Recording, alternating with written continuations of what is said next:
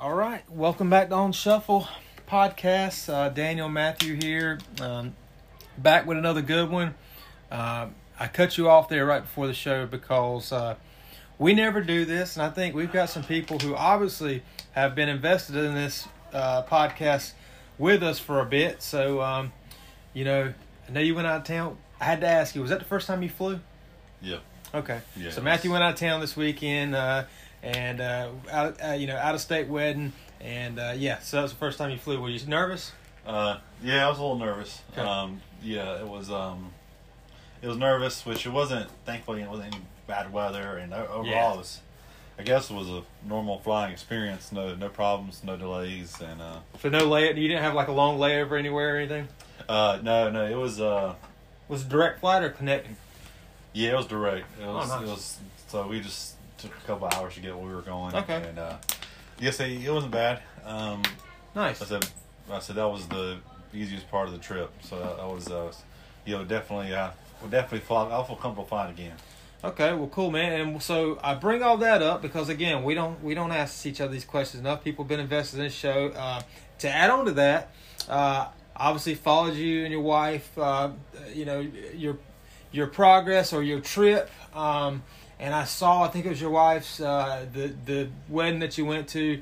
Their uh, the husband and wife dancing to uh, Rolling Stones' "Beast of Burden." Was that their first dance? Yes.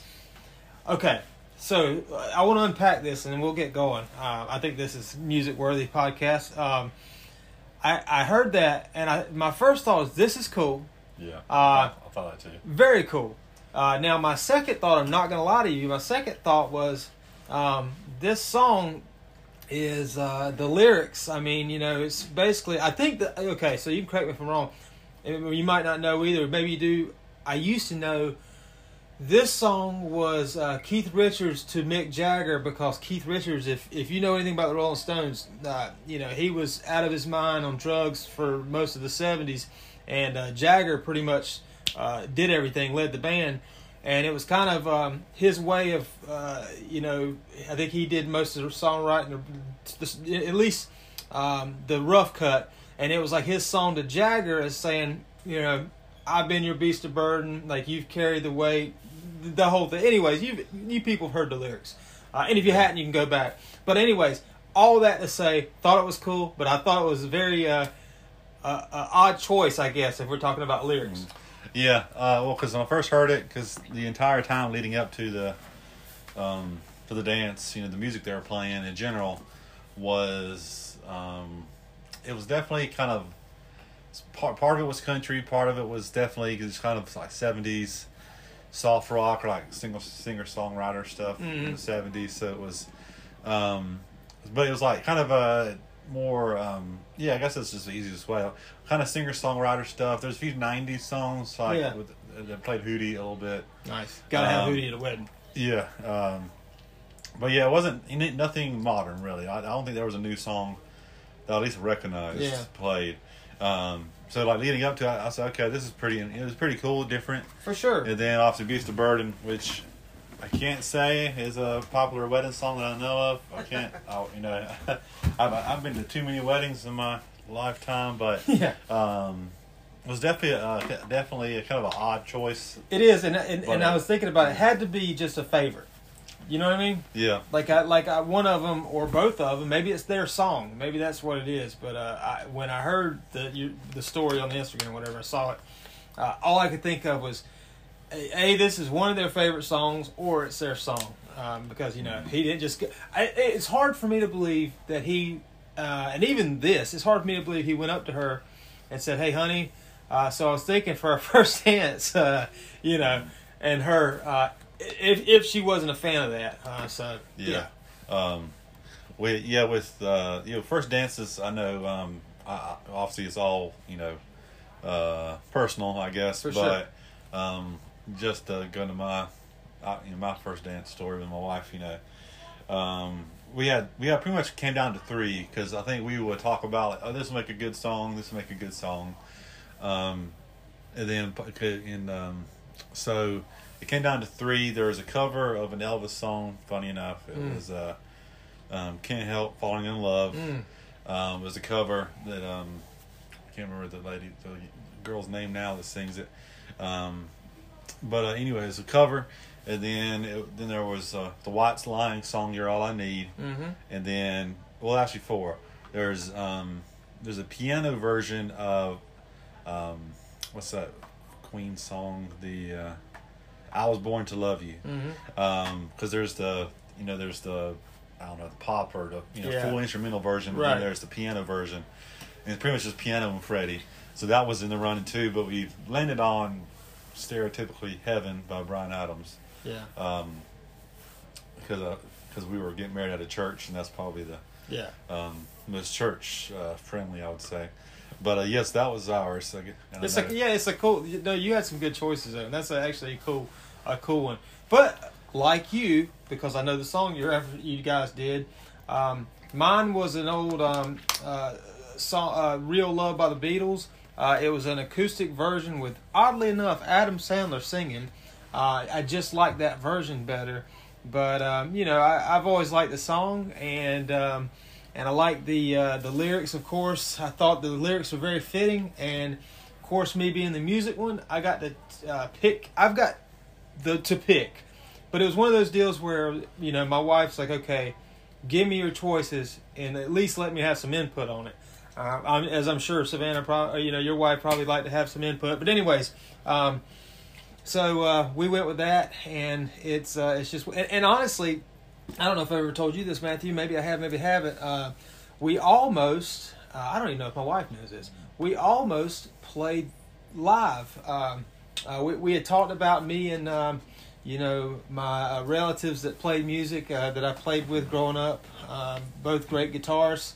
Um, none of us uh, great singers, uh, but nonetheless, we had talked about doing it live, and uh, you know, I guess just as it, and that- was the idea. And as we got closer, uh, I'd say probably within a few months from the wedding, uh, I started thinking about it, and I was like, you know, this is a big moment, and um, you know, it's an all eyes on me moment, and uh, and I just I got kind of uncomfortable with the situation. So, uh, Mhm. but but nonetheless, Yeah. you know, uh, just just cool. I, and again, the Bryan Adams one, like mine, I think the lyrics are fitting for something like that. Plus, it's very unique. I don't think many people do or have done ours. Well, yeah, yours is definitely unique, kind of similar to the Beast and Burden.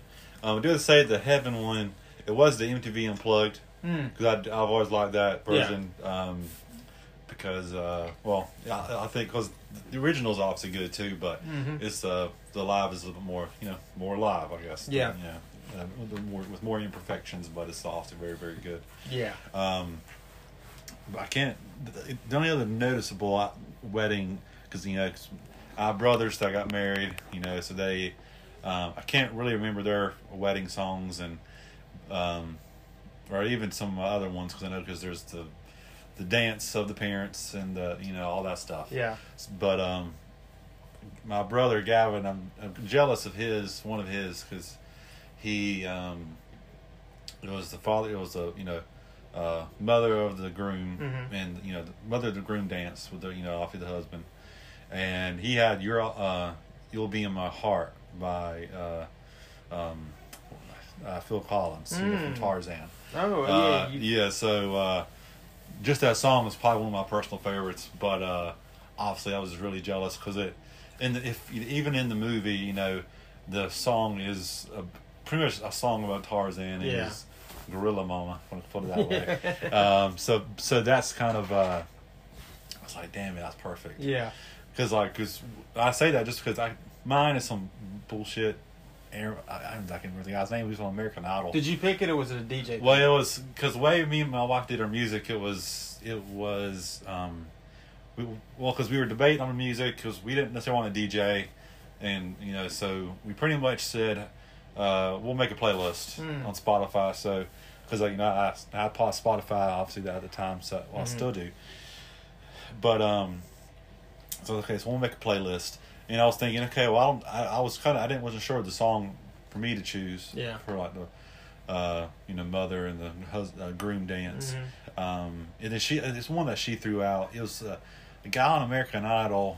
I don't remember his name, but Bo Bice.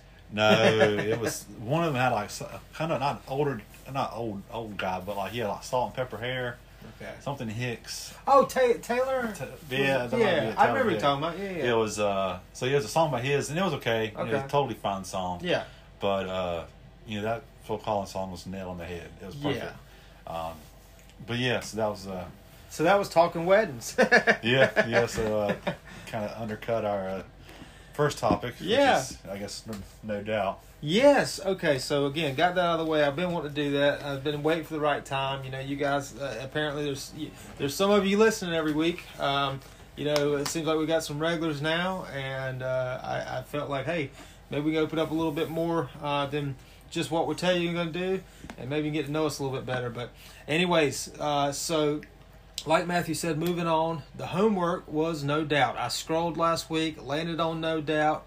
Um, you know, if you if you've lived under a rock, you've at least heard of Gwen. Even if you're a new, uh, you're a kid born in this uh, this century, uh, you've heard of Gwen Stefani. Yeah. Uh, what is she? America's uh, Uh, American Idol or She was on The Voice. Okay. But I don't like I don't know, I don't know if she does anything like okay, that now. but she but she's very um, I guess uh, She's she's uh, I guess well you can get into it now. She's definitely uh ascended way past no doubt. right Like, exactly past. so she's so like she's not i feel like personally uh, now not for me but for a lot of people out there probably a very good amount of people out there she's known for gwen stefani now um, she's the wife of uh, blake shelton that's his name Yep. blake shelton uh, nailed it and um, and anyways just a high profile uh, marriage and both a-list uh, musicians wouldn't you say Yeah, I'll say definitely uh definitely A list. Yeah. Um I know um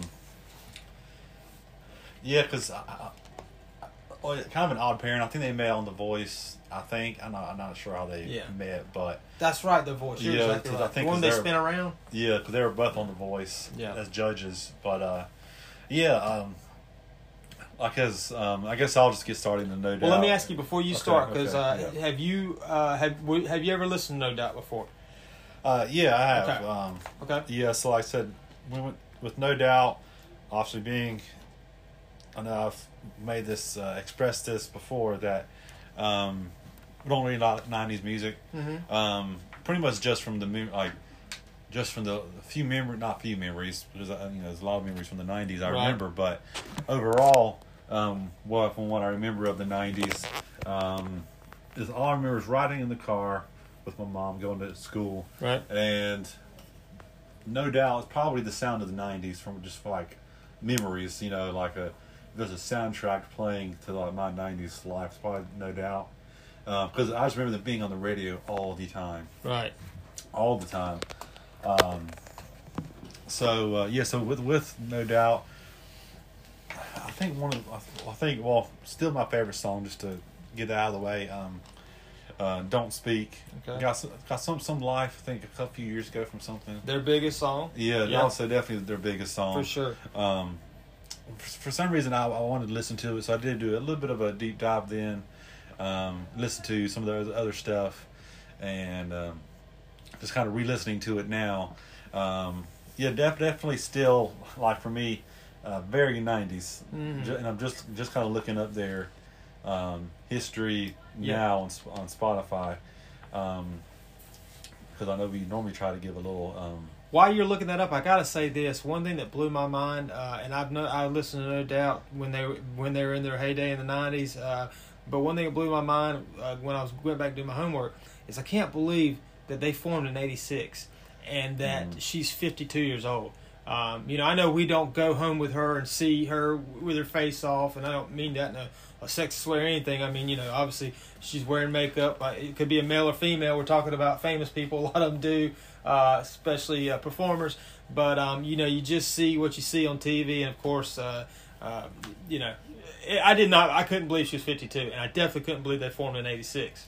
Yeah, yeah, she definitely um, looks a lot younger than 52. Yeah, Um, and like I said, because I only remember the '90s stuff. I, I mean, I'm assuming there's some diehard fans that remembered when they got started. Because you know, they, there's always those fans that were well, well before Sure. the time. Um, was just looking at like their catalog. They had, they didn't really release anything until '92 anyway. Um, Is that when the So- first album was? Yeah, so it was a self-titled.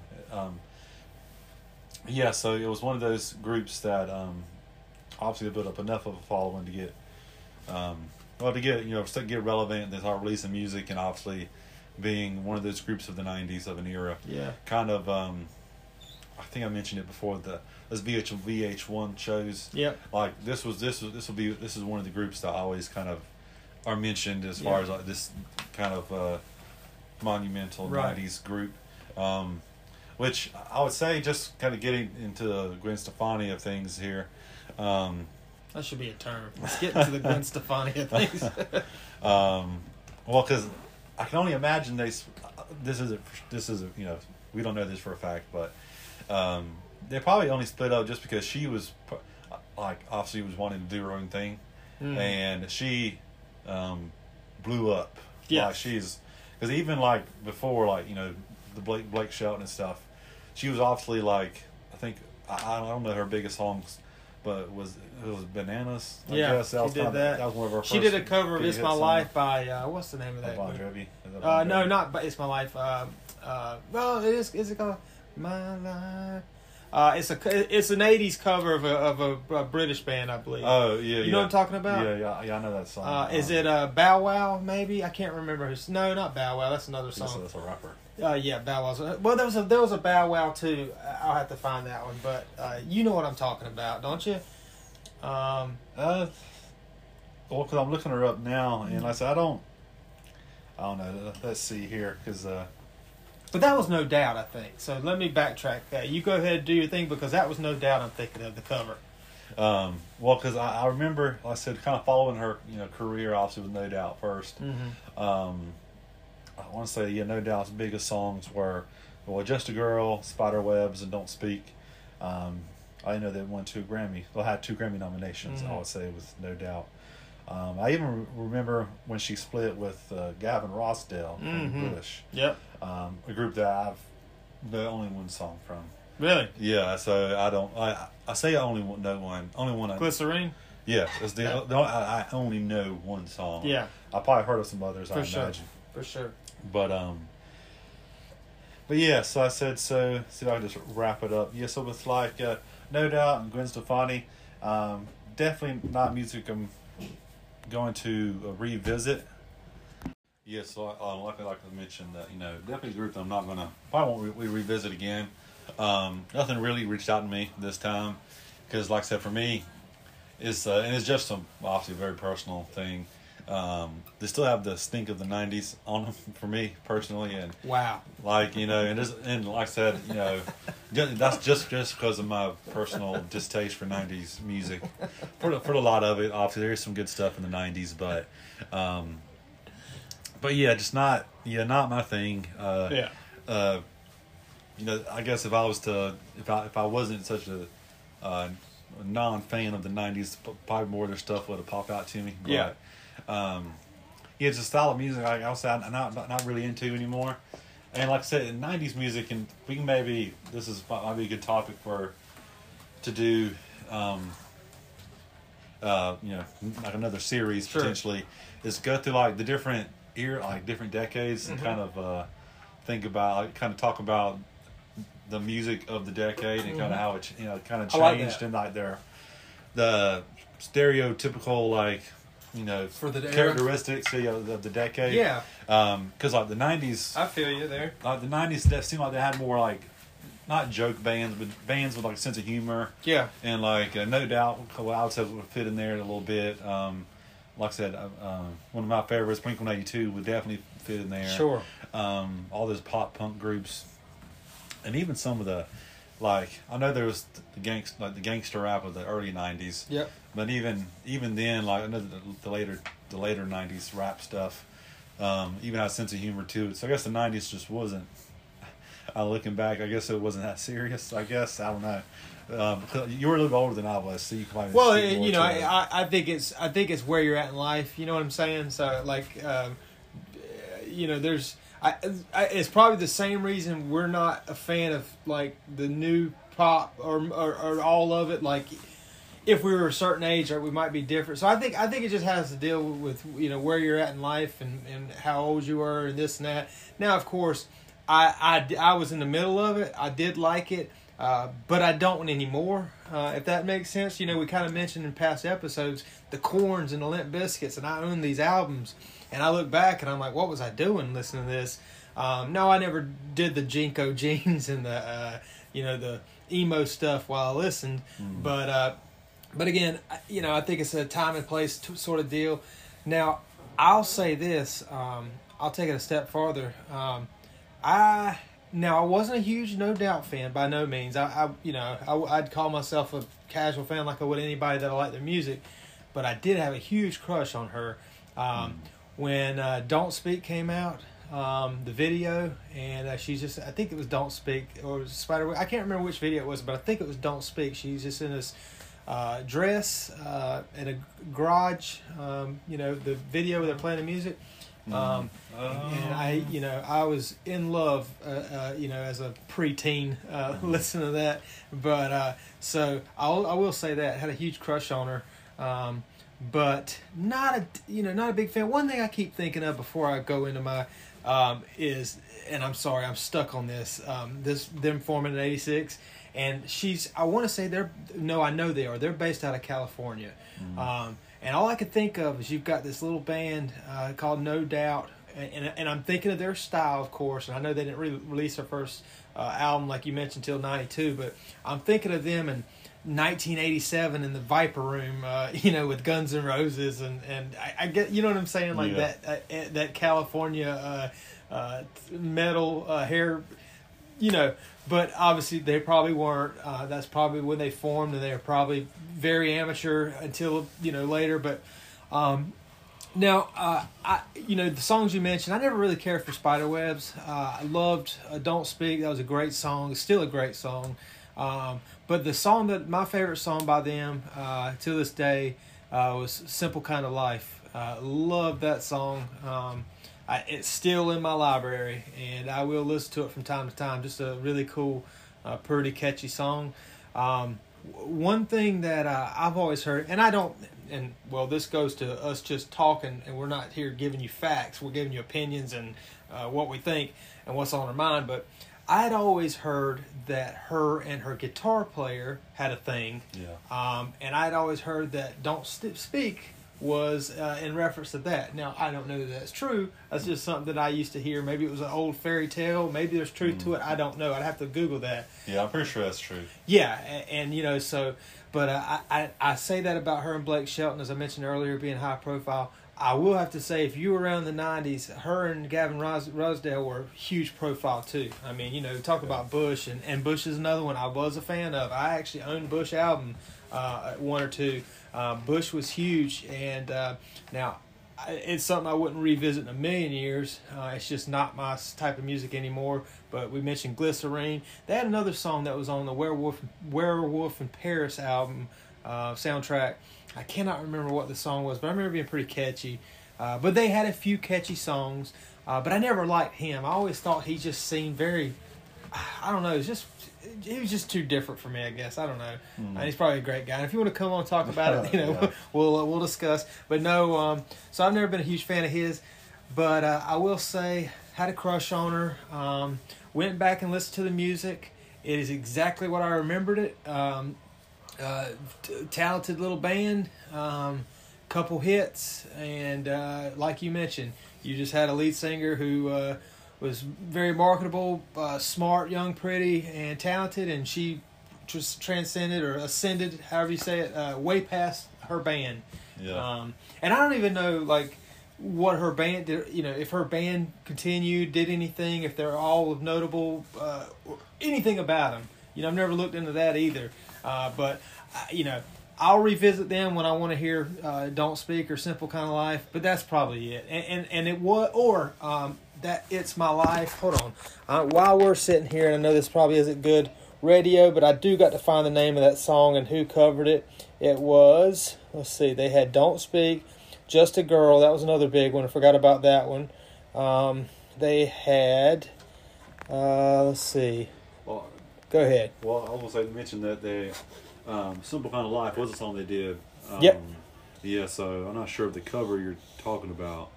Um, what? Um, so yeah, so It's it's my it's my life uh, is the name of the song, and uh, it was by uh, let's see who was the name of the band. Okay, you know what? I'm not gonna do the song and dance. Uh, it's my life. Oh, Talk Talk. That's the name of the group.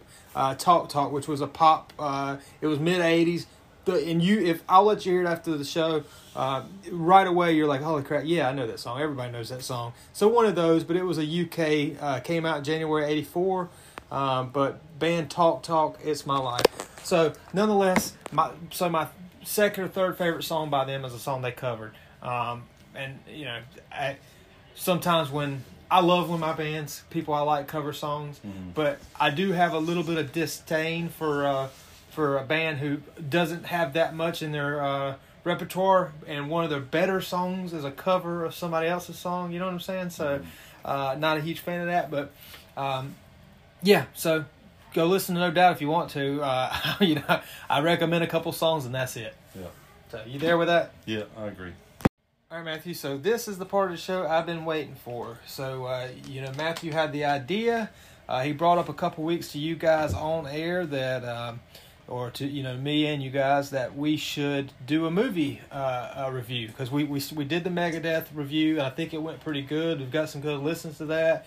Um, and uh, and I, I haven't listened to it. You know, we both feel the same way about hearing ourselves speak, but uh, it must have did pretty good. Must be okay. Um, and uh, Matthew came with the idea, hey, we need to do a, a, uh music movie review. Well, uh, Matthew, it seems like yesterday was at the house and he said, hey man, have you seen the? Have you heard about the new Elvis movie? And my thought right away goes to why the hell is there another Elvis movie?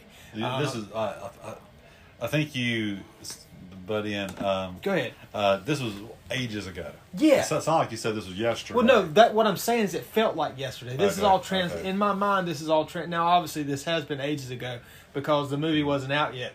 But in my mind, it feels like yesterday that uh, he came to me, asked me if I heard about it. I, you know, I said no, and all I could think of was like, who the hell is going to watch another Elvis movie? And he shows me the trailer, and uh, it, I was blown away. Blown away. Uh, Austin Butler is that his name? Yeah. He plays Elvis in the new uh, Elvis biopic uh, and uh, biopic, however you want to say it. And um, well, Matthew gave us the assignment. Uh, it took me a little longer than I wanted. I started watching it one night, um, very late, fell asleep uh, somewhere halfway through the movie, and man, I have tried and tried and tried to finish this movie. Finally finished it last night. Um, so uh, long movie. And uh, Matthew, what do you think about it? Yeah, so uh, start off because I did mention, you know, this is a movie that um, I was kind of sort of interested in it when I first heard it. Mhm. Um, but then, like I mentioned it to you, I think we both got into it when we saw the trailer. Um, and then I mentioned something to my my mom about it. So my mom, my stepdad, and a friend of theirs went and seen it because they were all on vacation. And they went and seen it, and um, oh, I guess initially they didn't realize that it was almost three hours long. So they were Yeah. uh, a little um, flabbergasted, I guess, because they don't, you know, they they uh, they fall asleep during movies. So, that, so them watching three hour movie is well out of character um, for them. But like, but uh, but again, so I, uh, I think what got me interested in the movie was pretty much seeing Austin Butler, um, because I think there was a, I don't know if it was rehearsal or a some sort of like sound sound check, Yeah. and he played an Elvis song, and number one, he sounded a lot like Elvis. Mhm. Um, so that was obviously uh, what got me into it. Honestly, was just him and the way he looked. Yeah. The trailer looked, you know, electric. Yes. Um, and it's pretty much kind of uh, the whole movie. It's kind of a. I, I, I listened to another movie podcast, um, and they were talking about it, um, and it was pretty, they're pretty much saying, and I agree that it's pretty pretty much on like a roller coaster Mhm. the entire time because it doesn't. I guess one of the faults of the movie is it doesn't let like for the serious stuff. It doesn't kind of let it rest. It Mhm. doesn't let it kind of breathe and kind of like absorb it because because the movie and I think it's to its detriment and you could probably you know check, check. You know, you can obviously comment on it. Um, I think having the point of view, because for those that haven't seen the movie, it's told from the point of view of the his I guess his manager. Mm-hmm. Um, can't remember his name, Captain. Uh, Admiral. Uh, Admiral uh, something. Yeah, uh, Yeah. Parker. Yes, Colonel Parker. Colonel Parker. Um, so it's told from the point of view of his manager, kind of like finding Elvis. So it's, it's definitely a biopic, but it's not like uh, Walk the Line. A Yeah. movie that uh, we can also review. A movie I've seen a lot, one of my favorites. Sure. Um, where it's pretty much told from the point of view of Johnny Cash. Yeah. Um, this is told from the point of view of the manager who took advantage of Elvis. Um, and that's something that, of course, Elvis going into it, everybody kind of has an idea of Elvis. You know, obviously the swagger, the music, um, and then uh, obviously the you know dying on the toilet. You know, Yeah. that- the whole thing. Fat Elvis. Yep. Fat Elvis. Fat Elvis. Yeah, everybody. You know, that's kind of the if there was a um, highlight reel of Elvis, that's pretty much the, the facts you're going to come across. Yeah. Is, you know, his music and you know, Fat Elvis dying on the toilet. Yeah. Um, so I know that I can you know I can vouch that you know the movie kind of tells a similar story, a little bit more in depth because it does mention his childhood, going to like black churches and kind of how that kind of um, you know changed his uh, I guess his outlook on music and life. You know and. Um, so the movie, I said, is very it's electric. It's you're on, on a ride the entire time. Because I would say similar to the um, Bohemian Rhapsody movie, um, the live performances you can tell they devoted a lot of time to them. Yeah. Um, you know they wanted wanted wanted them to look the same. I know there's been like comparison videos of. I think it's Suspicious Minds. I Mm. guess I think that's the song Yep. um, when they're From the special. yeah, when he's wearing the suit and he's like pretty much sneaking right to the camera. Um, it pretty much it looks exactly the same as you know the, the original, the real deal Yeah. looks. Um, Well, you you know, uh, uh, and you you might speak more to this too, because I just saw. I didn't actually read into all this, but from my understanding, uh, you know, he did he spent a lot of time uh, getting down Elvis's voice, his sound, um, and obviously the moves and everything. But you know, I focus on the voice right now, and because when when you first told me about this, when I first started looking, even when I, uh, you know, all the way until the last few days, I just assumed that uh, they used Elvis's uh, singing and stuff, which I'm sure obviously a lot of it is, but um, apparently a lot of it's Austin Butler too. Um, So he spent a lot of time, and I heard something, and again, you know, this is all hearsay. I heard something. Uh, so I want to say that if you've watched the movie, um, you'll notice that he sounds just like him, and a lot of times in these movies they'll actually use the real person's voice, and uh, but a lot of this is him, the actor, who just perfected Elvis's voice, and to the point where this is the thing I saw today. Uh, he had a hard time uh, getting back into his real voice. Uh, I saw I heard that too. yeah. Um, but when I hear when I heard that about his voice, man, I thought it was really crazy because I uh, it's hard to replicate. I mean, these guys are are famous, huge for a reason, but uh, especially Elvis, the greatest selling uh, musician who ever lived. But uh, the fact that uh, this guy who uh, who's an actor and uh, you know they hired to do this and they're like, oh yeah, by the way, yeah, I know I look like him. You're got that's why you're casting me. But I'm gonna lock myself in a room and I'm gonna come out sounding and singing like Elvis too. Is insane to me. Yeah, I think this, there's a story of Austin Butler, and he, I think he was wanting to audition, so he, I think he ran over the performance, you know, a few times, and you know, and I guess he was um, he didn't like the way it was turning out, so I can't remember the song, but he pretty much. I can't remember the Elvis song, but it was kind of an emotional uh, song. It was more of a ballad, and he pretty much sat down at a piano, like and kind of broke down and performed it. Um, and evidently that's what got him the gig. Is this, I can't remember the Elvis song itself, but it's, um, I guess it was a song about Elvis's mom Mm. because I think you know because she passed away early Yep. in Elvis's life, and Austin Butler had a similar situation where his mom passed away, Yep. you know, younger in his life, and it was pretty much one of these performances that, um, you know, that pretty much got got him the gig. Yeah. it, That's you know, cool, man. I, didn't, I hadn't heard that. That's really cool. I do know this, and you've probably heard this, Matthew. I didn't know this till today. Um, trying to do a little research for the show, because again, I finished it last night, so it's very fresh on me. But I had no idea that Austin Butler was a musician himself. Uh, apparently a self-taught uh, guitarist and uh, pianist. Is I saying that right? Yeah. Yeah. So uh, taught himself how to play the guitar at like age thirteen or piano at thirteen. The other one at thir- anyways. Uh, but he is a musician himself, so you know obviously that's going to help. Um, I gotta say this, man. Uh, I had one note that I had to make sure I talked about tonight when I talked about this. Um, so, and I'm going to say something and I'm going to elaborate. I didn't think he looked like Elvis, but uh, so I say that, but I'll say he was the perfect person to play Elvis because you're not going to find someone who looks like Elvis. It's kind of hard, you know. He he didn't have like a besides being beautiful, he doesn't have anything distinct that you can like.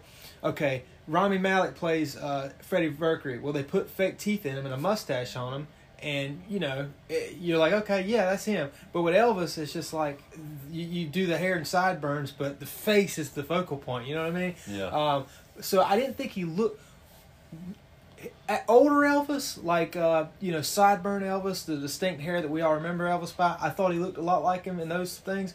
But one thing I take from both of them, it's like you know, he it ain't that he looks like him, but they're both, uh, and I'm a straight man, of course, but they're both breathtakingly beautiful. Uh, you know, I was looking at this Austin Butler, and I'm like, my God, this guy's beautiful. Like he's just a beautiful man, and I, you know, of course, the way Elvis was, um, he just has this look about him. And, and it almost looks like he's doing like a Zoolander face the whole movie. Like when he's looking around, he's got like these eyes, you know. But uh, and at first it kind of pissed me off. Um, but then you're like, you know what, this guy's just beautiful. It's just the way he looks. Kind of goes back. To, I know you and I talked about years back when we went and saw Bohemian Rhapsody. I don't know if I said this to you or my wife, but I said uh, after a few minutes into the movie, just two or three minutes in the movie, I got sick and tired of the teeth situation and hearing him talk, and I thought it was a problem. But as the movie goes on, I completely forgot all about it, and obviously I thought he did a performance of a lifetime. But so early on in this movie, I was like, man, why does he keep looking around like that? Why is he looking at people? Why is his eyes doing that? But then again, I completely forgot about it, and I kind of got lost in his eyes, and then I just, I'm a huge fan of him as Elvis. I guess I, I, that's not a, that's not a negative thing. What I said about him not looking like Elvis, I'm saying nobody does. Uh, you know, but the fact that they're both very beautiful and like uh, you kind of, he did a great. They couldn't have picked anybody better. He's one of those. I imagine I've always heard Elvis walks in a room, even if you didn't know who Elvis Presley was as a singer. You know, everybody stops what they're doing, um, and I, I could see that being the same way with Austin Butler. Yeah. Um, yeah. So so so uh, yeah. Just going into movie, like Sure. Just to touch on our, um, I guess I have a couple things I want to like. Uh, Fire away. Well, not, not not to mention, but uh, uh, bullet points. So uh, um, going into the movie, my opinion of Elvis, um, again, it's just one that kind of the general, what everybody knows about him. Um, my grandma, you know, as in, imagine a lot of people's grandmas loved Elvis. For sure. Um, you know, I said my grandma surely did as well. Um, so I definitely grew up listening to Elvis and knowing some of his songs and and of course there's you know the Fat Elvis that everybody knows. Yep. Um, and then I like uh, I think Elvis was I want to say like there was like an episode of the Golden Girls when it was like uh, that a bunch of like uh, fake Elvises on there, Elvis impersonators. Really? Yeah, and then of course like in Full House, you know John Stamos Yep. was kind of obsessed with obsessed with Elvis too. Yep. So, uh, so I think Elvis was definitely more prevalent in the as far as you know after his after he passed. Mm-hmm. But um, so that's what I knew of Elvis, just kind of the you know the, the major highlights everybody knows. So what you what's your Oh, well, let me ask you this. what's your Uh, history with Elvis? Real fast before I tell you, uh, has your opinion really changed on Elvis much? well, we'll get there. Okay. Okay. Well, for me, Elvis, um, I I got to a point. This was right. This wasn't like right away when I started listening to music, but I got to a point around uh, eleven or twelve, um, right when we got our first CD player, um, where I started listening to Elvis. Um, it kind of started because I I got into Buddy Holly first, oddly enough. Um, saw a movie on Buddy Holly, a biopic with uh was it Gary Busey who played him?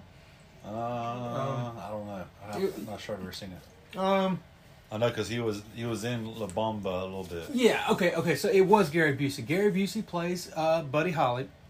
Um, got into that movie, or watched that movie, fell in love with Buddy Holly. So I went and started buying a bunch of Buddy Holly album CDs, uh, greatest hits, this, that, whatever.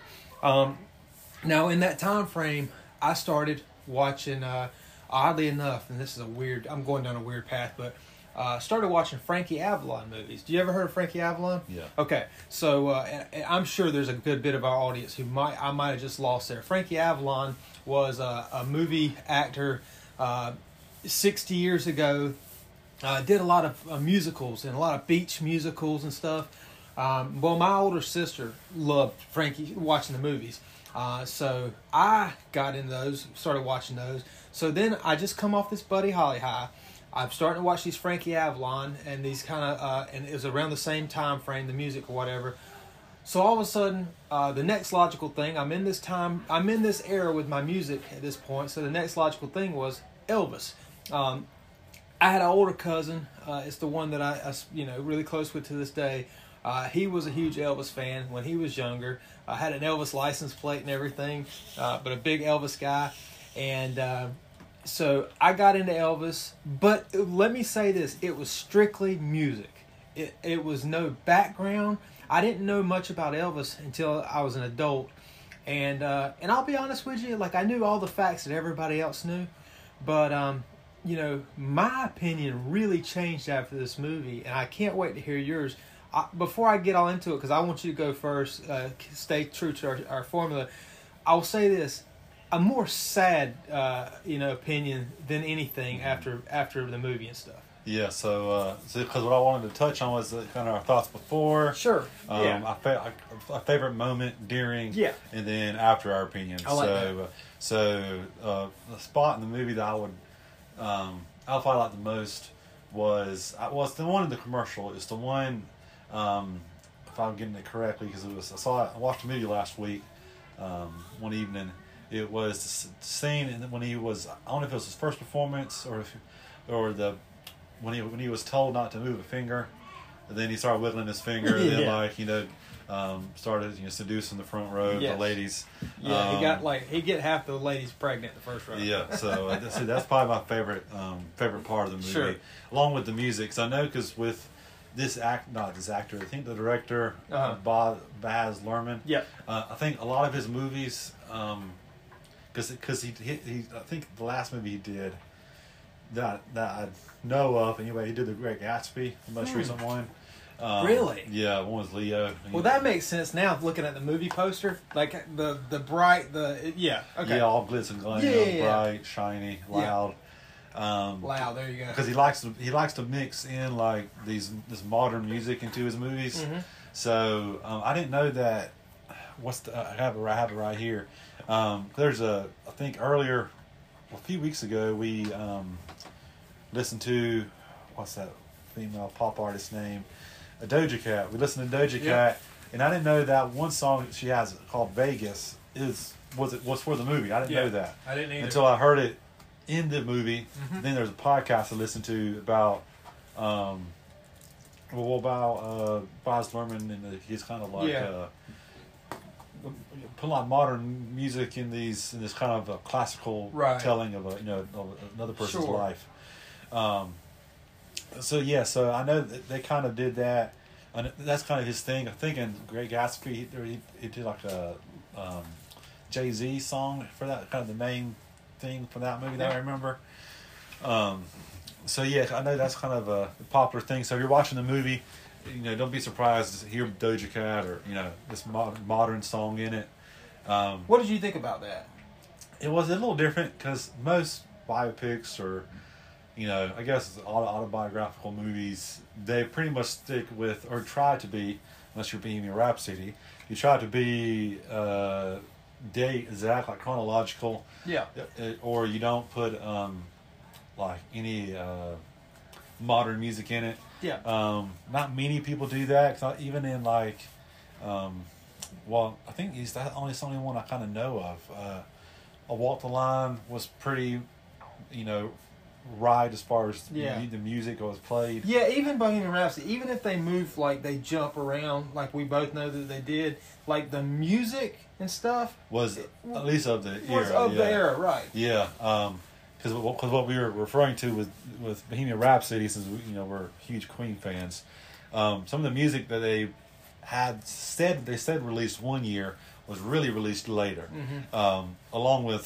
facts of their life. But we can get into that podcast another day. Um, but uh, yeah, so it was a little, I guess, going into it, I was expecting it. Yeah. Um, so it wasn't too like harsh. Yeah. Um, it wasn't like, oh, I don't like this at all. Yeah. Because I, I was expecting it, but it was, you know, I think for the for the, his type of movies, kind of the high energy, mentioned loud might be the, just the best descriptor. Mhm. Kind of, uh, it worked, I would Mhm. say, but Yeah. I wouldn't say if it was like a quieter retelling of Elvis, it would have not worked at all. Well, if I told, so I think you're probably where I'm at then, Matthew. If I had told you fo- beforehand that it was going to be that way, you probably, if you're like me, you'd have been like, no, that don't, that's dumb. Uh, but then you have to kind of be there. The only time in the movie that I really didn't like it as much, and it's a scene that I love, um, was when Elvis gets upset at his mom. He uh, speeds off in the Cadillac. He goes and meets up with BB King. Well, I, I love the scene because he's just kind of. I, love how like uh, you could only do that back then. Today's age paparazzi, this and that, but back then they could still be go out. Now, of course, people are going to notice him. They're going to sign some stuff as he did. Like he was signing, he kind of went in there. But uh, while he was speeding around the little town, um, about to find a parking spot, you know, you had like the uh, like the uh, beat. Uh, they changed like his. You know, it was like a a hip hop uh, sound to one of his songs, and uh, and it's but it sounded like he was listening to it because he had the car and he Oh, just yeah. kind of like you know. I was like, ah, come on, man. We're ta- we- This is 1964 or 62 or whatever. Yeah. Like, you know, get this uh, CeeLo Brown and uh, Eminem song off of here. You know. Yeah, Um, yeah, I I understand that. Yeah, so uh, I wasn't a fan of that. Which you know, I was going to say that. Uh, did you have you looked at the soundtrack any? Yeah, I, I did. Well, because I, I had it, I have it pulled up during the pod, um, and because I, I haven't like I'm not gonna say I listened to, to the whole thing. Sure. Um, because I know there's some Austin Butler because there are some Yeah. songs he recorded. Um, I would say it's probably my favorite, and um, I think we I think we listened to yeah we did we listened to this artist um, previously for a pod. It was uh, we had the name here Kacey Musgraves. Yep. Yep. Yep. She covered "Can't Help Falling in Love," um, and she did a you know very good cover Mm-hmm. rendition of it. Um, she kind of stayed closer to um, the Elvis version. Yeah. it was, it was way more stripped down, but as far as like the melody and stuff. Um, but uh, yeah, so I, I like that song probably the most off the soundtrack. Okay. But uh, yeah, I did look at it. Um, So w- w- what's another like? Okay, you you were going into this. I like this idea what you're saying. So what's another scene like? What's something else that grabs you scene wise that you like? Uh, well, you know, I would say it's prob- probably the intro too when he goes into the I guess was it a revival or a black uh, Yes. the um, kind of shows kind of how he um, yeah, I love I that. can't say he I mean music music can be torn apart as far as like if did he steal it did he like you know was he influenced because like there's a, a great podcast about it um, I mentioned previously um, I was talking about um, ain't nothing but a hound dog because that's in the uh, Doja Cat song too Yeah. but evidently, there was an original s- version of the song that someone did. I'm not gonna say ages, but I'm gonna say a little while before Elvis did. Yeah. Um, and it was like I can't remember the. It was a you know younger black artist who, ne- who didn't really get a lot of love and the publicity from Sure. it that she should have, but it was her song. And like the the skeleton of like the Elvis version Mhm. was still was there, but evidently in this podcast did a really good job of breaking it down of how um, evidently it's popular in the day to kind of rip other people's songs off and like change things up or Yeah. like write like a response song to their songs. Um, so like Elvis's cover was actually a cover of someone else's cover. Yeah. It's like a long line of covers. Um, I'm not sure how I got into that from. Uh, Well, I'm glad you said that. Okay, because I wanted to say this, and I know I'll forget, so I need to say this. So uh, I was worried how they were going to portray that. I, I was worried that they were going to make Elvis like a fraud. Yeah. And you know, they obviously let you know in the movie that he had a lot of influence the the black community, the uh, rhythm and blues, the the, the gospel. Um, but he had a lot of influence, and a lot of those songs were, uh, I guess, he done that they were already done. But it's kind of like this to me. So, you know, you can look at it in today's uh, through today's lens, and you can say, man, that's wrong. But you know, you you have to go back and say, I mean, okay, for example, uh, uh, Pris- uh, Priscilla, is that was his wife's name? Priscilla. Uh, he was 24 and she was 14 when they met. I mean, when they Yes, started dating. So I mean, you you can you can look at things uh, through today's lens and you can say, man, all this is wrong. But if you put yourself back, because the lady you're talking about, the, the hound dog, you know, of course, he's he's close with all these people. And sh- they asked her one time about him saying, you know, he ripped you guys off. She's like, no, no, no, no. Uh, Elvis was influenced by us. Uh, you know, so if you want to say he stole our uh, music, then you can say uh, 99% of the black uh, performers stole Elvis's moves. Um, you know, so basically saying, hey, no, no, no, we all helping each other out. This is all, we're all in it for the same purpose to do music. So she was kind of on his side and, and, you know, explaining it, and they didn't look at it that way. It was kind of like, uh, you just had to be there in that time.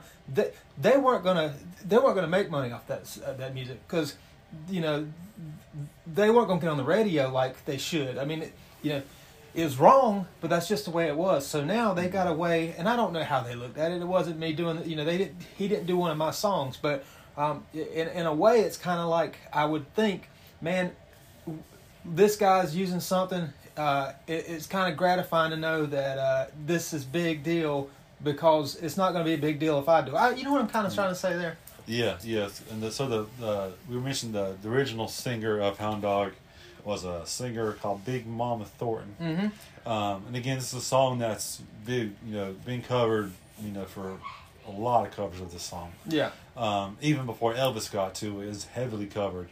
Um, so like I said, she didn't get the love she deserved from it. Sure. But um, but yeah, I know what you mean. Yeah. like it was kind of popular of the time, Yeah. so it, it isn't right today. Right. And even then, you know, it probably wasn't right, you know, either.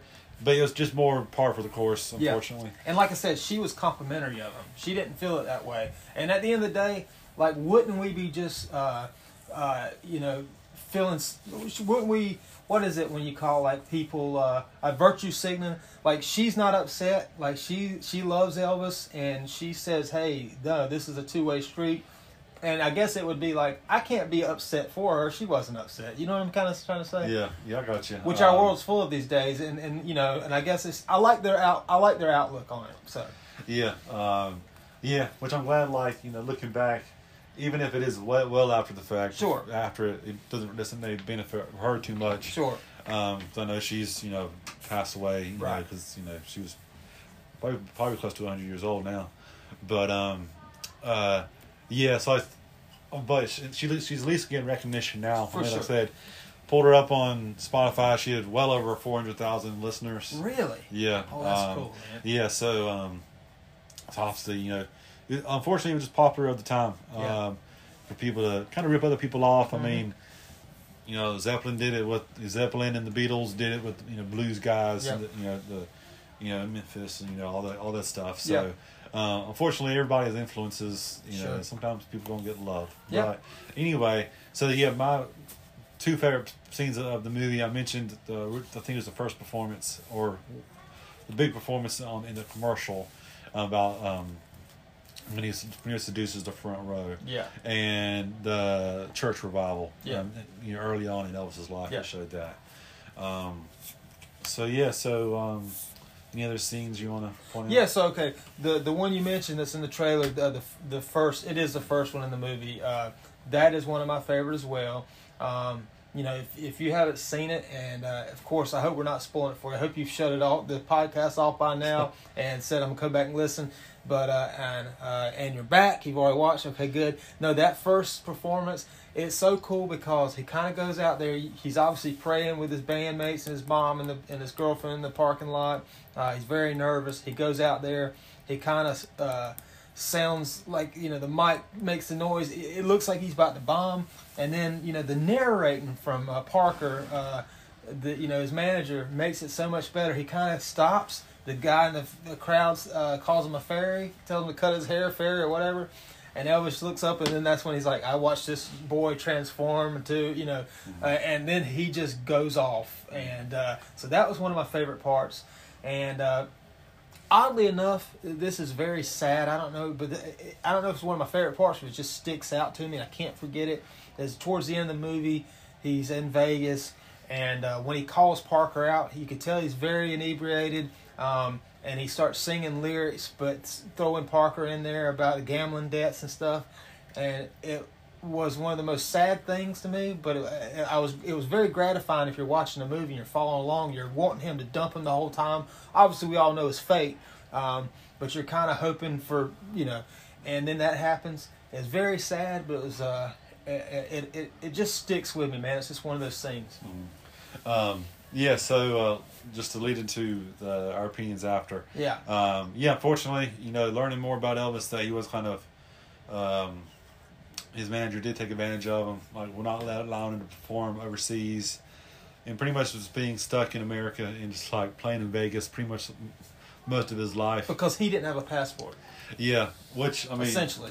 yeah, which is one of those things that you know, if you know, if he wanted to perform, they could have obviously worked it out. Yeah. Uh, I think he had like the first like live streamed concert, you know, in the world. But, Like, but what I'm saying is, is his manager didn't have a passport because he was like a legal uh, immigrant, right? And that's why didn't you get that vibe? Or yeah, well, yeah. Um, well, it's also one of the things I think is just that he didn't want to like travel. So like, Yeah. um, it's one of those things that I think that, um, I think he didn't let Elvis t- tour overseas because, you know, not that he couldn't have. I guess. selfish. Yeah, like uh, it just he, I think he just wanted control of Yeah. you know over his life and um and you know so unfortunately learning about the real real history of Elvis you know that he wasn't as free I guess as he came off and Yeah. um pretty much kept him high pretty much a lot, lot of his uh, life you know Yeah. again it was unfortunate but yeah it definitely kind of changes your opinion on Elvis uh, Yeah. as far as the music and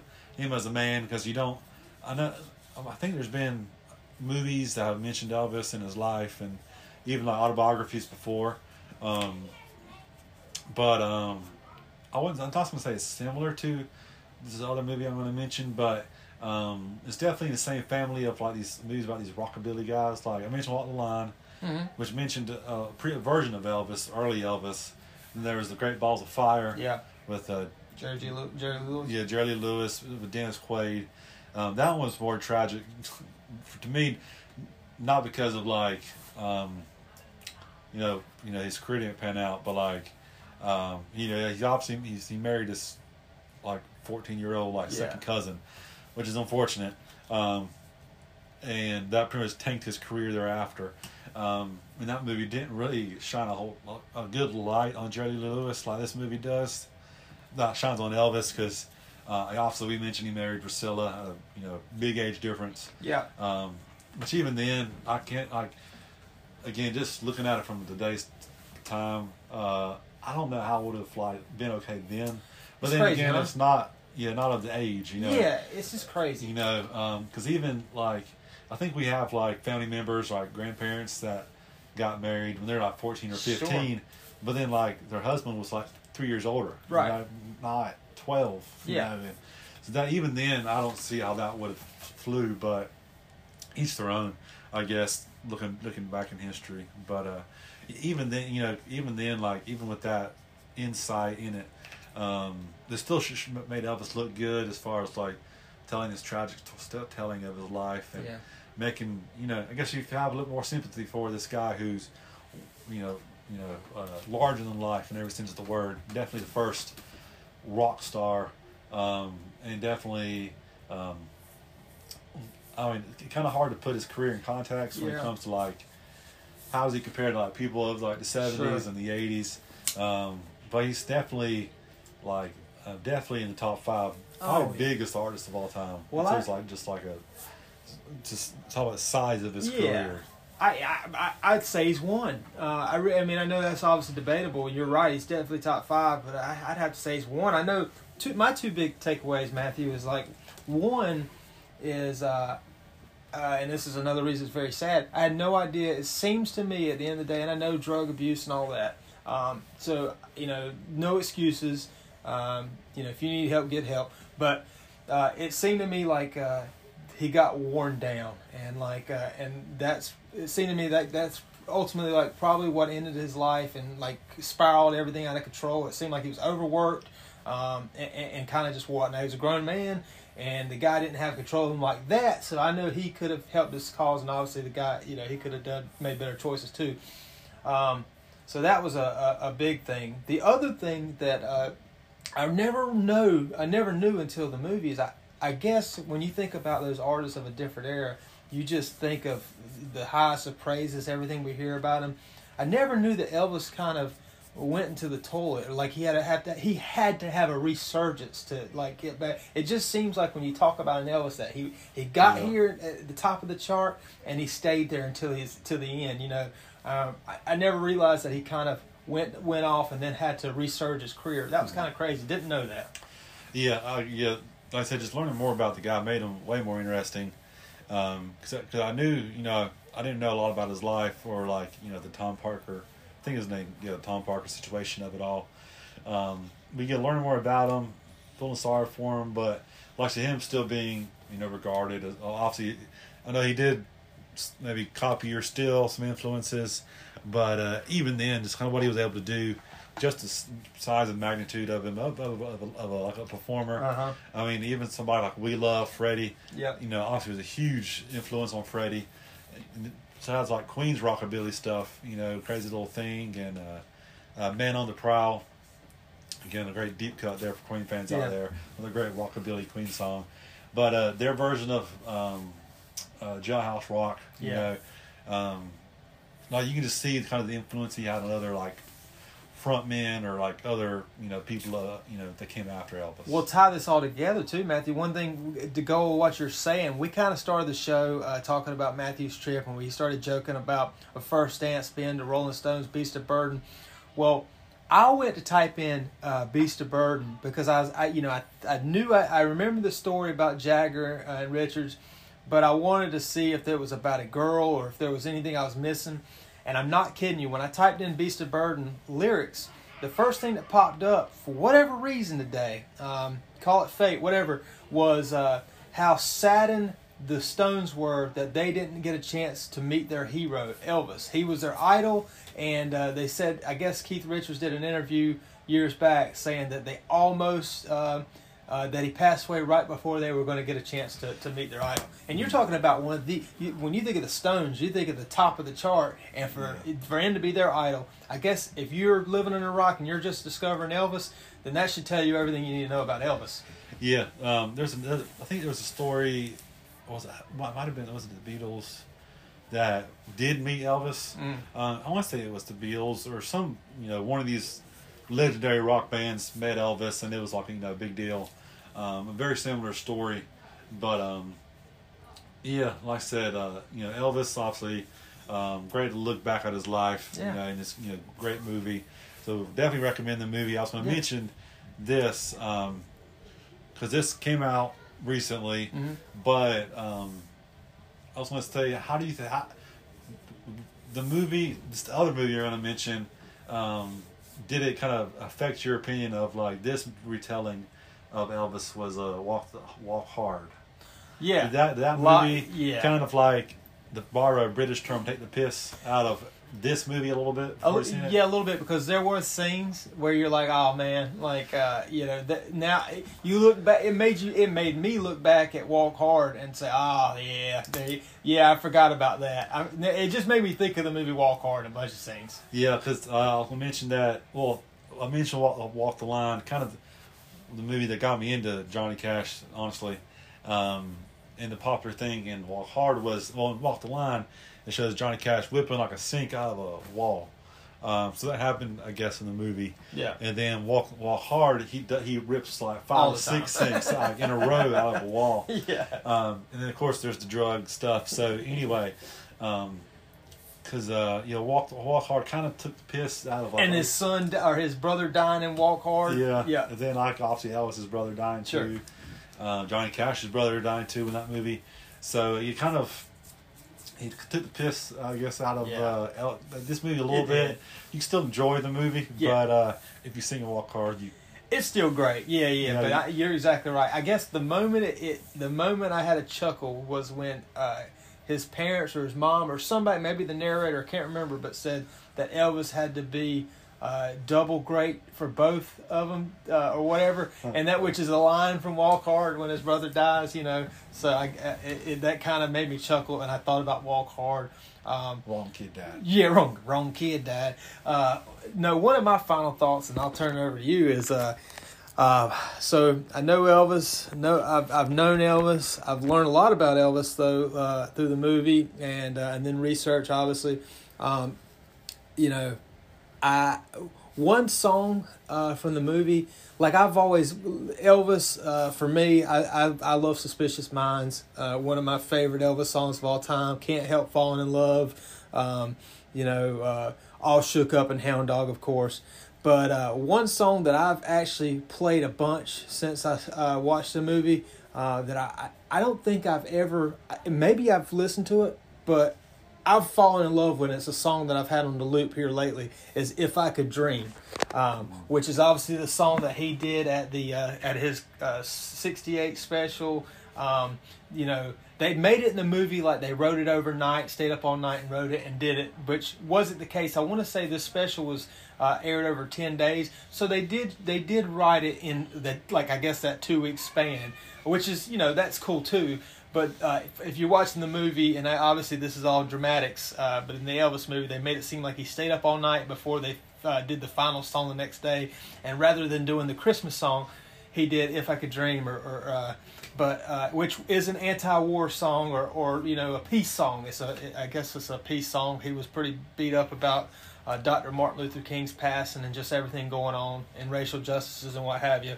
Um, but man, I love that song. God knows what a good song. And I don't feel like I've ever heard it until I watched this movie, but now I've listened to it a few times. And on the soundtrack, uh, speaking of which, on the soundtrack there is a cover, which is it's not in the movie, but there's a cover of the song if I Could Dream by uh, a band yeah, called uh, Main, Maneskin or something. Main, there's someone from Eurovision. Well, their big song was uh, uh, what's that song on TikTok last year? Um, begging. That's the song on TikTok. The that I'm begging, begging. You know, oh yeah, that's yeah, their okay. Song. That's their song. Yeah, so, well, and, and I didn't. So yeah, the, apparently they were on Eurovision too, and um, you yeah. know, which uh, I I'd never heard of. And now you say that, I've heard that song, but um, uh, they do a good cover of the song. Yeah, um, I do have to say, it still can't help falling. That song is you know uh, means you know, means a lot to me. And like I said, it's one that was almost our wedding song. Uh, almost sad I didn't choose that one, or at least the White Lion one. But uh, anyway, side note there. But uh, yeah, so we, definitely recommend the movie. For you sure. to see it. We'll uh, choose another um, music biopic, yeah. you know, or uh, autobiography, you yep. know, one of these things. Um, because obviously there's a long line of them out there. For sure. That I like to revisit. This, I mean, I know, like I mentioned, there's a good, great Rush one, mm-hmm. um, and this was before um, Neil Peart passed away, so it's not. Yeah. Um, which I say, I say this not in a negative way, but it's not like devoted to him. Yeah. It's about the band. Um, you know, so uh, this digs into Rush, and then there's Foo Fighters have a couple out there that are really good. Uh, of course, I mentioned Walk the Line by Bohemian Rhapsody, so there's a lot to go on. Um, so yeah, I think we could definitely recommend the movie yes. for those to have three hours to, to kill. Yeah, yeah. Make sure you have plenty of popcorn and plenty of time. Uh, so yes. yeah, I definitely say that. You got any uh, any news, any anything newsworthy for us for this week? Uh, well, yeah, I was gonna mention. Well, um, I guess if you still want to do this next week, we're gonna do uh, a few album reviews. Or, yeah. Because um, we do have. Yep. Um, came out this past week. Um, I want to say the Midnight's new album came yep. out uh, last Friday. Heroes. I listened to it today, but I'll you know, save it for the pod. Okay. But anyway, there's Midnight's new album came out. Ozzy's new album came out, which well maybe want to listen to the Ozzy one just to get into that briefly. Um, the album is called Patient Number Nine. I should mention that. But uh, um, I was off. I was off a day this week, getting ready for this weekend to you know travel and do all that. So uh, listening to Sirius, and I, I want to say because Ozzy uh, is a channel, Ozzy's yeah. Boneyard, and they were uh, pretty much talking about the album and like making it and all that stuff. Um, and I heard a couple of the songs. I said, "This sounds really good." Mm. So, uh, so I guess I brought it brought it to, brought it up with you. So we're gonna re- review those two. And then you mentioned a band of yours, Yep. um, Future Birds. Yep. They have, a, I I guess, was it EP that came out? Yep, yep. I, I, I can't wait for you to check that one out. I, I've I've listened to it. I want to get your thoughts on it. I know um, that's one of a personal favorite of mine that um, you know I've let Matthew hear a little bit. Uh, a little bit odd. They're they're considered rock. Uh, very. Uh, indie countryish uh, rock uh, you just have to hear it uh, but but yeah so there's that um, so I, yeah and I'm looking forward to it man there's some there's some good ones on there and we may um yeah so so uh so there's, there's those three and it's funny kind of how it works out there's one for you one for me Yep. and one for both of for us both right because the Ozzy i'll say it's more for both of Yeah. us uh, we might have to add another one here i'm gonna double check just real quickly before i before we get going here yeah um and sign off um, I want to say Joe's new album came out. It comes out next week too. Joe Curie Yeah. oh sweet Um, so it may be, it may be next week or the week after. I Okay. can't quite, not not too sure. Um, but yeah, it either comes out next week or the week after. Uh, never mind, this, this comes out next week, sixteenth. nice So we'll have to do four. for sure Um, so uh, so that's my recommendations. Well, well, I guess can't can't, can't recommend it. I guess that's just the inside of uh, a pod. yeah So that's a topic for next week. Sorry to get ahead of myself. no here. you're good man So recommendations. Okay, so a brief story. Um, I was uh, driving. Well, we were up in. Not to give too much information here, but we were in uh, up in the uh, uh, Rhode Island, uh, Boston area yesterday. Mhm. So we drove twenty or twelve hours overnight to get back home today. right Um, so last night, you driving and riding, vice versa. Um, I think I put them on just to let them play because I didn't want to like mess with the radio a whole lot. Yeah. I put on the Struts and just let their let their like their catalog play out. mm-hmm. Um, and something about them made me well listening to their songs. 'cause we listened to it like them probably for at least several hours because we just I, we just didn't change it. yeah Um, but listening to their stuff um, made me appreciate them more. Mm. Um, it was just kind of like, well, li- listening to them more, I could hear more of their influences. They definitely have a song off their last album that's um, definitely darkness inspired. da- Dark, the darkness inspired. I can't remember the song now off the top of my head. Um, but uh, yeah, listening to them. Like I've only loved them more after listening to them last night for several hours. Um, and Luke Spiller again, a great front man. Mhm. Um, so I would uh, just recommend the Struts. So I listened to them last night, listening to um, them over and over again, kind of drilling into me. yeah Uh, just again, a, just a great British rock band. Um, so yeah, I'll just recommend the Struts. Yeah, check the Struts out. And Matthew, I'll leave you with this. So you've heard what we're going to do next week. Oh, you got you give us some homework while I'm wrapping Okay. this up. So while Matthew's uh, going to scroll and find us our homework for this week, uh, I'll kind of tell you, uh, and I'm going to surprise him in a second because it's going to be the next two weeks. Next week, uh, he's going to give us our homework right here in a second. We're going to do the album reviews. We got a bunch of good albums, as he mentioned. I think four total. Yeah. Uh, so it's going to be a lot of fun. The next week, I kind of mentioned something to Matthew about how something I watched on the internet the other day. It got me thinking. I thought this would be a good topic. But in two weeks, I thought about you and I. Uh, if you're stranded on an island the rest of your life, five albums that you could carry.